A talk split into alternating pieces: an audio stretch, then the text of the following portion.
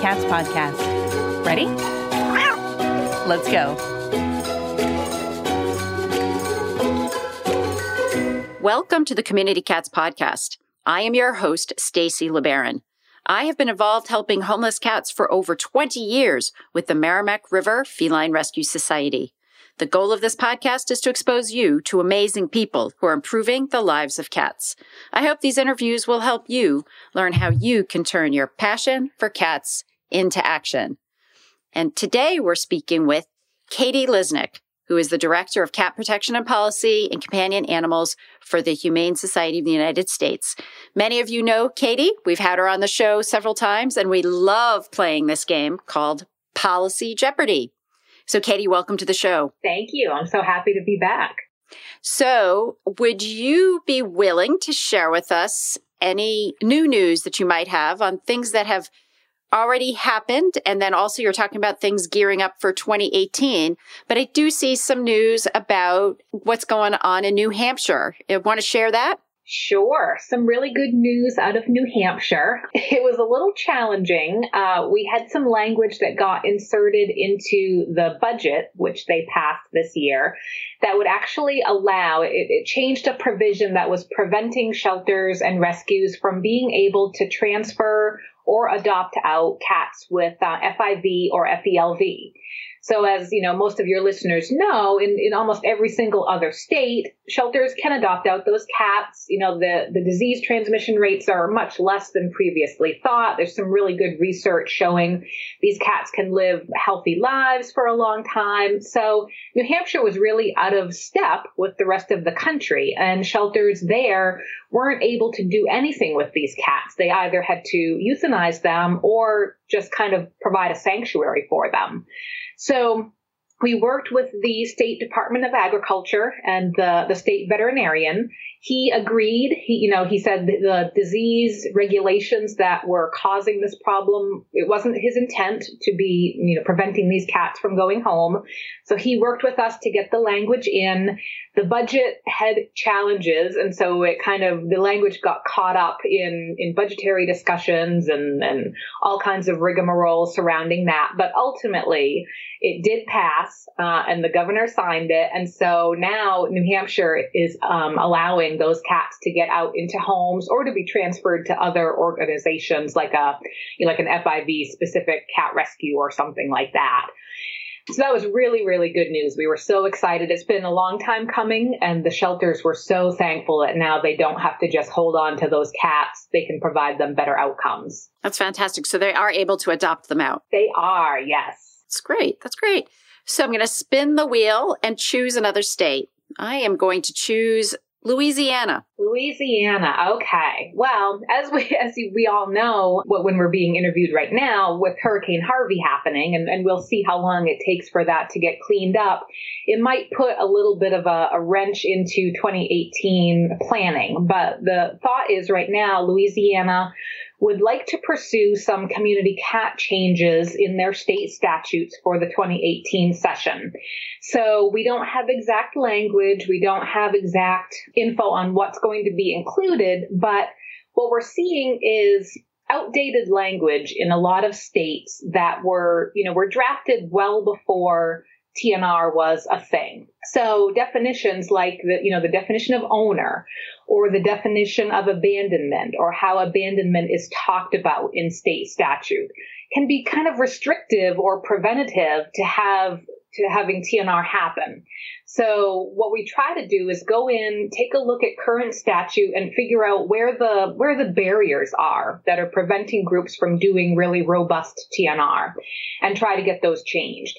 So things like perhaps inserting a definition for community cat caregiver or modifying the abandonment statute to, you know, to say that TNR is not abandonment.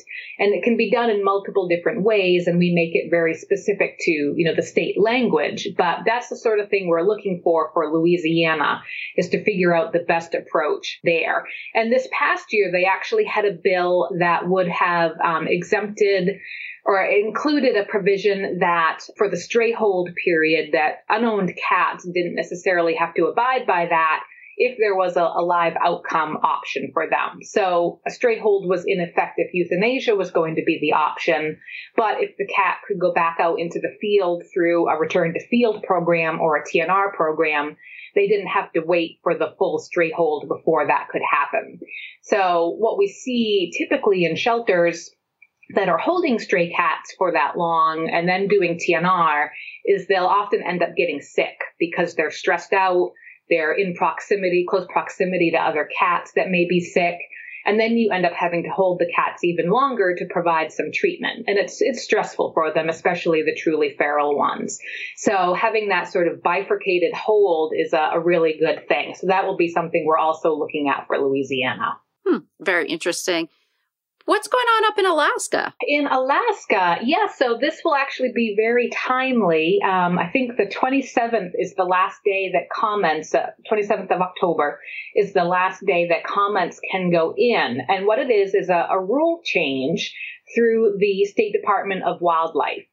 Right now, there's a regulation on the books that says that any cat and any dog and a whole, whole, whole list of other animals cannot be released back into nature or into the wild. And cats are on that list. So it becomes a de facto ban on doing TNR. So what um, is happening is an, an advocate up there has put in a petition to get that changed. And it's a very specific change. It's not exempting all cats it's only exempting ear tipped, sterilized community cats.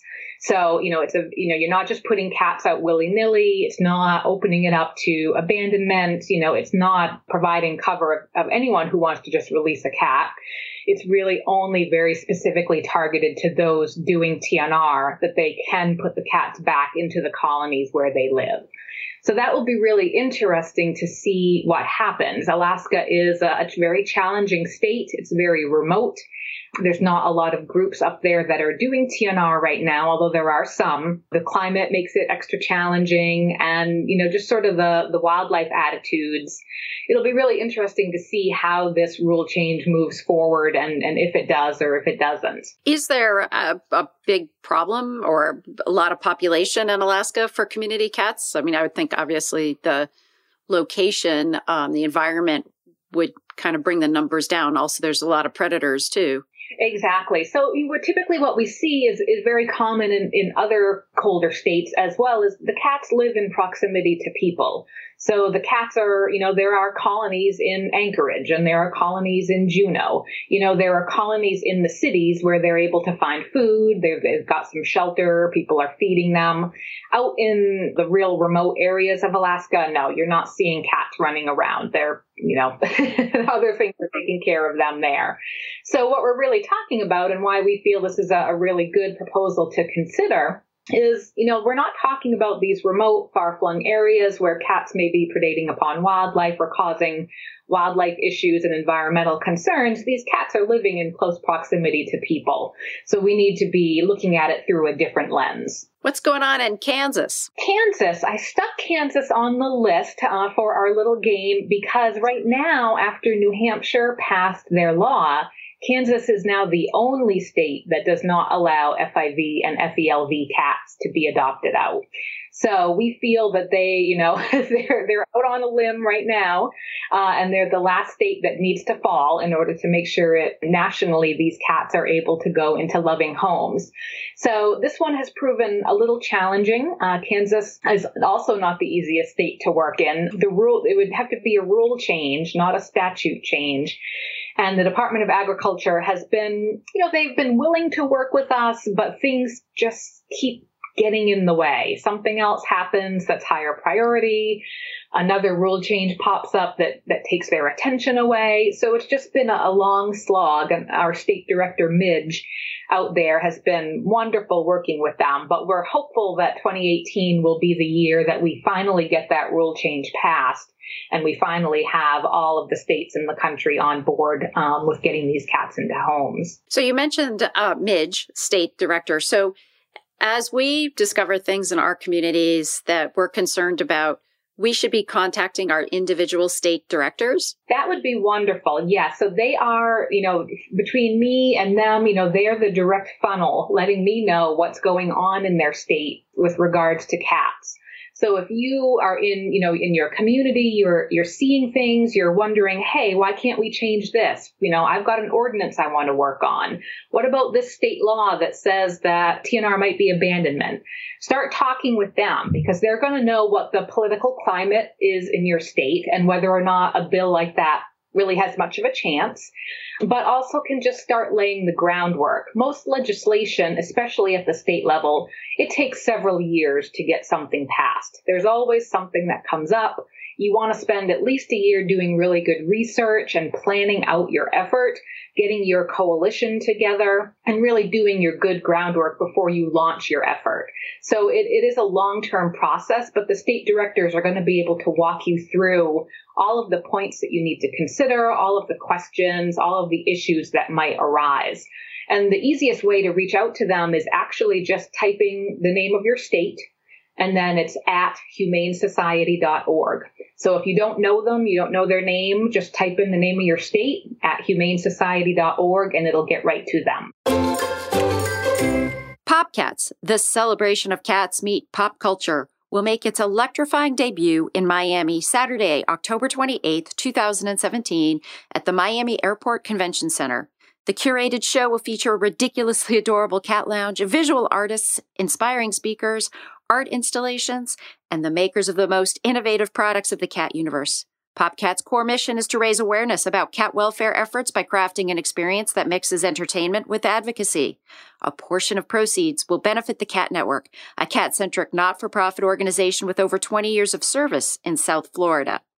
The convention will welcome an invasion of cat lovers, curious spectators, and pop culture fans to a scene flooded with music and immersive art installations specifically designed to ignite shareable memories. The exhibition floor will also grant visitors the unique opportunity to meet national and international talent that have grasped the fascination of the internet community. Highlights amongst the speakers are fervent rescuer Tumblr's meme librarian Amanda Brennan, Lorenzo the Cat photographer Joanne Biondi, and Shark Tank presenter and Apollo's Peak Pet Beverages founder Brandon Zavala. A giant Bubble Cat Lounge will also be a can't miss feature at PopCats, where attendees will be able to interact freely with an irresistible herd of adoptable cats brought by the Cat Network. For more information and tickets, please go to www.popcatsshow.com. Hey everyone! We have another great webinar with Hannah Shaw, the Kitten Lady, coming on October 21st at 11 a.m. Eastern Time. Attending this webinar, you will learn everything you need to know about saving kittens' lives. She'll be talking all about kittens and bottle babies. This event will cover the ins and outs of kittens, including an overview of issues impacting cats and kittens, how to set up your home, manage your time, and make fostering fun. We'll also cover how to properly feed, clean, and provide basic medical care to a kitten, as well as how to get involved in your local community. To sign up for this free webinar, go to www.communitycatspodcast.com. I hope to see you there. It's on October 21st at 11 a.m. Eastern Time. Join us and have fun. What's going on in Wisconsin? Wisconsin is similar to Louisiana right now. This past year, there was kind of a a media brouhaha about uh, a man who was very vocal about wanting to see all feral cats eradicated and posting some photos of, of cats he had trapped and talking about trapping on his land and other people's land. And, and some of it was a little confusing as to what he was actually doing and whether or not the photos were actually real, but it uncovered you know, a conversation and, and sort of riled up some of the animal welfare groups in the state, and rightly so, to really take a look at Wisconsin statutes to see what should be improved to prevent something like that. So what we, we normally will try to look at is, you know, how are cats defined? Sometimes you'll see cats defined as domestic, uh, all cats as domestic, which is what we, we want to see and all cats covered under the cruelty code. But in some states, you actually see a little bit of a, a bifurcation where you'll have feral cats defined differently from house cats. Or from domestic cats. And so you're almost creating two distinct populations, which they're, they're really not. They're all the same species. They just have different levels of sociability. So looking at things like that, taking a look at actually the, you know, like the trapping language and the wildlife codes to make sure there's nothing in there that could, you know, be extended to cats running around. So it'll be an analysis of Wisconsin law to figure out what changes need to be made so we can head off things like that, that appeared in the media this year. Interesting. What one person can do, huh? It, it, it's absolutely fascinating. Yeah, it just kind of uncovers something that maybe just people weren't thinking about or, you know, just raises those couple of questions in people's mind and, you know, and then it can take on a life of its own sort of the legislative vulnerabilities that are out there. Mm-hmm, absolutely. What's going on in New Jersey? New Jersey, New Jersey has some amazing forward progress on cats, and and they're a very progressive state on cat issues. They've had a lot of coalition work amongst the, the animal welfare groups and wildlife groups talking about how to best deal with outdoor cats humanely. They've had numerous ordinances recently in the past year. I'd say they've, they've probably had at least a dozen ordinances improved both at the county and at the municipal level for community cats. So putting in language allowing TNR, putting in, you know, various definitions, clarifying the abandonment language, and really um, kind of trying to, you know, to knock out the various parts of the state so that we're actually having local ordinances all speaking the same language and allowing the same things. So what we want to do is then start mirroring what we're seeing as the growing trend in the ordinances into state law so that everything's consistent. And some of this can end up being a little dry and boring because you're going back and, and it's not particularly exciting reading state statutes for the most part. It can be a little dry, but making sure that there's nothing in state statute that's going to, you know, disallow what's going on in the ordinances and just making sure that definitions are consistent and, and that the state is as broad as possible. You can always have more narrow definitions and more narrow regulations at the local level, but you want the state to be as broad and as permissive as possible so that the, the ordinances can kind of be a little patchwork with what works best for that specific community. It sounds like a lot of work. It's an it's very interesting, and New Jersey is a, an interesting state because they've got almost a year-round session. Bills can go on for a long, long time, and they'll sit you know, they'll sit in committee for months on end with no activity, and then all of a sudden there'll be a little flurry of activity. So you have to really be on top of, of what's coming up. And also, you know, being able to communicate some of these changes to legislators can be challenging because it's not intuitive. It's not, you know, an easy bill that, you know, says, we're going to ban gestation crates for, you know, for pigs on, on factory farms. It's not a real tangible, you can't do this anymore, or we're going to ban this, or we're going to add this. It's, uh, it's a much more technical bill that we start doing on these cat issues. So, trying to package it in a, a media friendly way, a legislator friendly way, um, and an advocate friendly way so that everyone kind of is saying the same things like this bill will do this, this bill will do that. Everybody has to be on board. And so, as I mentioned previously, it, it takes a while to get this up to speed, to really be ready to launch your legislative effort. And the state directors are going to be your best point of contact to really walk you through that if you're looking to do something similar in your state. So you mentioned a couple of states, or actually four states North Carolina, Kentucky, Idaho, and Hawaii as possible states that are going to be introducing some funding for spay neuter? Yeah, spay neuter funding is a major component, obviously, of our community cat work. So, you know, just allowing TNR is, is great, but if you don't have the spay neuter capacity in your area, or you know the funding coming in to actually make that work you know you're not going to be able to do what you could ultimately do if you had that financial support. So we really view getting um, really robust spay neuter funding in every state as a priority. So right now there's really a patchwork. Um, about half the states have pretty good spay neuter programs at the state level. So that's funding through things like a, a tax checkoff or a license plate, or in a couple of states, um, actually funding from pet food surcharges, which is a uh, a surcharge that goes on top of pet food registration fees that the manufacturers pay. So right now, Maine and Maryland have that. Maryland brings in, you know, over a million dollars for their spay neuter fund every year through that um, pet food um, surcharge. And the cost gets passed on to the consumer. You know, we calculated it out. It, it ended up being something like 50 cents per household per year that buys pet food.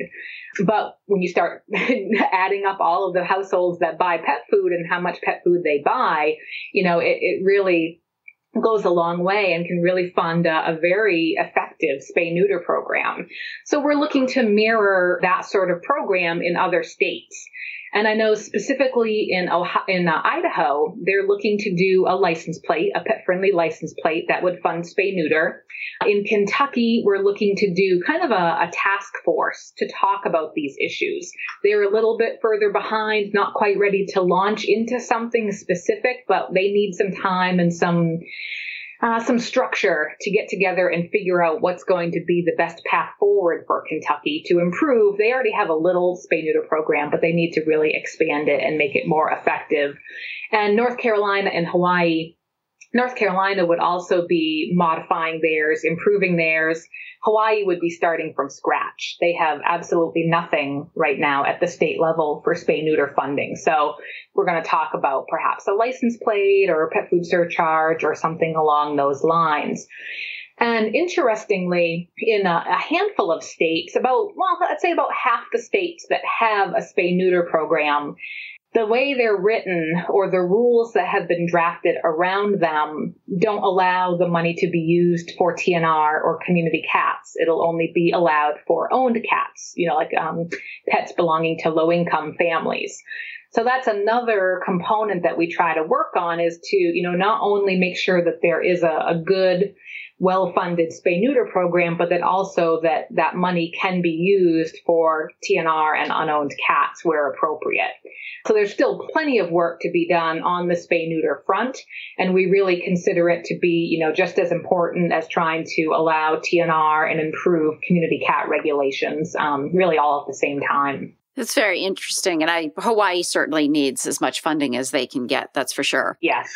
So I'm going to ask you just a quick thought or your opinions about the importance of really having information about supporting community cat programs, TNR, spay neuter, having that information on your website. I'll share this in the show notes, but the MSPCA has a very public free roaming cat statement and um, I think it's great. And uh, I'm thinking that there are a lot of organizations that are still pretty shy about coming out and really declaring their support for return to field, TNR, you know, all of these spay neuter programs that we have.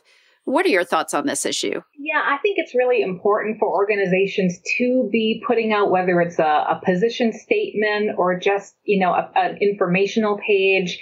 You know, it, it goes towards the overall push towards making sure that non-lethal strategies are the accepted one. So thinking about my work and, and, other national organizations, we can point to this, you know, overwhelming number of organizations that are on board with this strategy. And that does hold a lot of weight with policymakers. So, you know, number one, you know, it really helps to, to push the overall front forward on TNR, but but for your own community, you know, you're you're on record as supporting, you know, non-lethal strategies, the most humane approach, and your your members, your constituents, your donors, anybody who's looking to see, you know, what you work on, you know, it's clear. So you're not having to get questions. You're not, you know, being blindsided by someone who says, Hey, I wrote you a check last year. I didn't realize you were in favor of TNR. I want my money back, or I'm never going to support you again. Your policies, your positions, you're out there front and center and saying, this is what we believe in this is what we're going to do. And it really helps dispel some of the questions or the rumors, you know, just sort of the community conversations that may be happening when you're not clear about what your preferred strategies are. Yeah, I agree with you 100%. Uh, we need to really communicate at all times, you know, what our what our focus is and and where our positions are.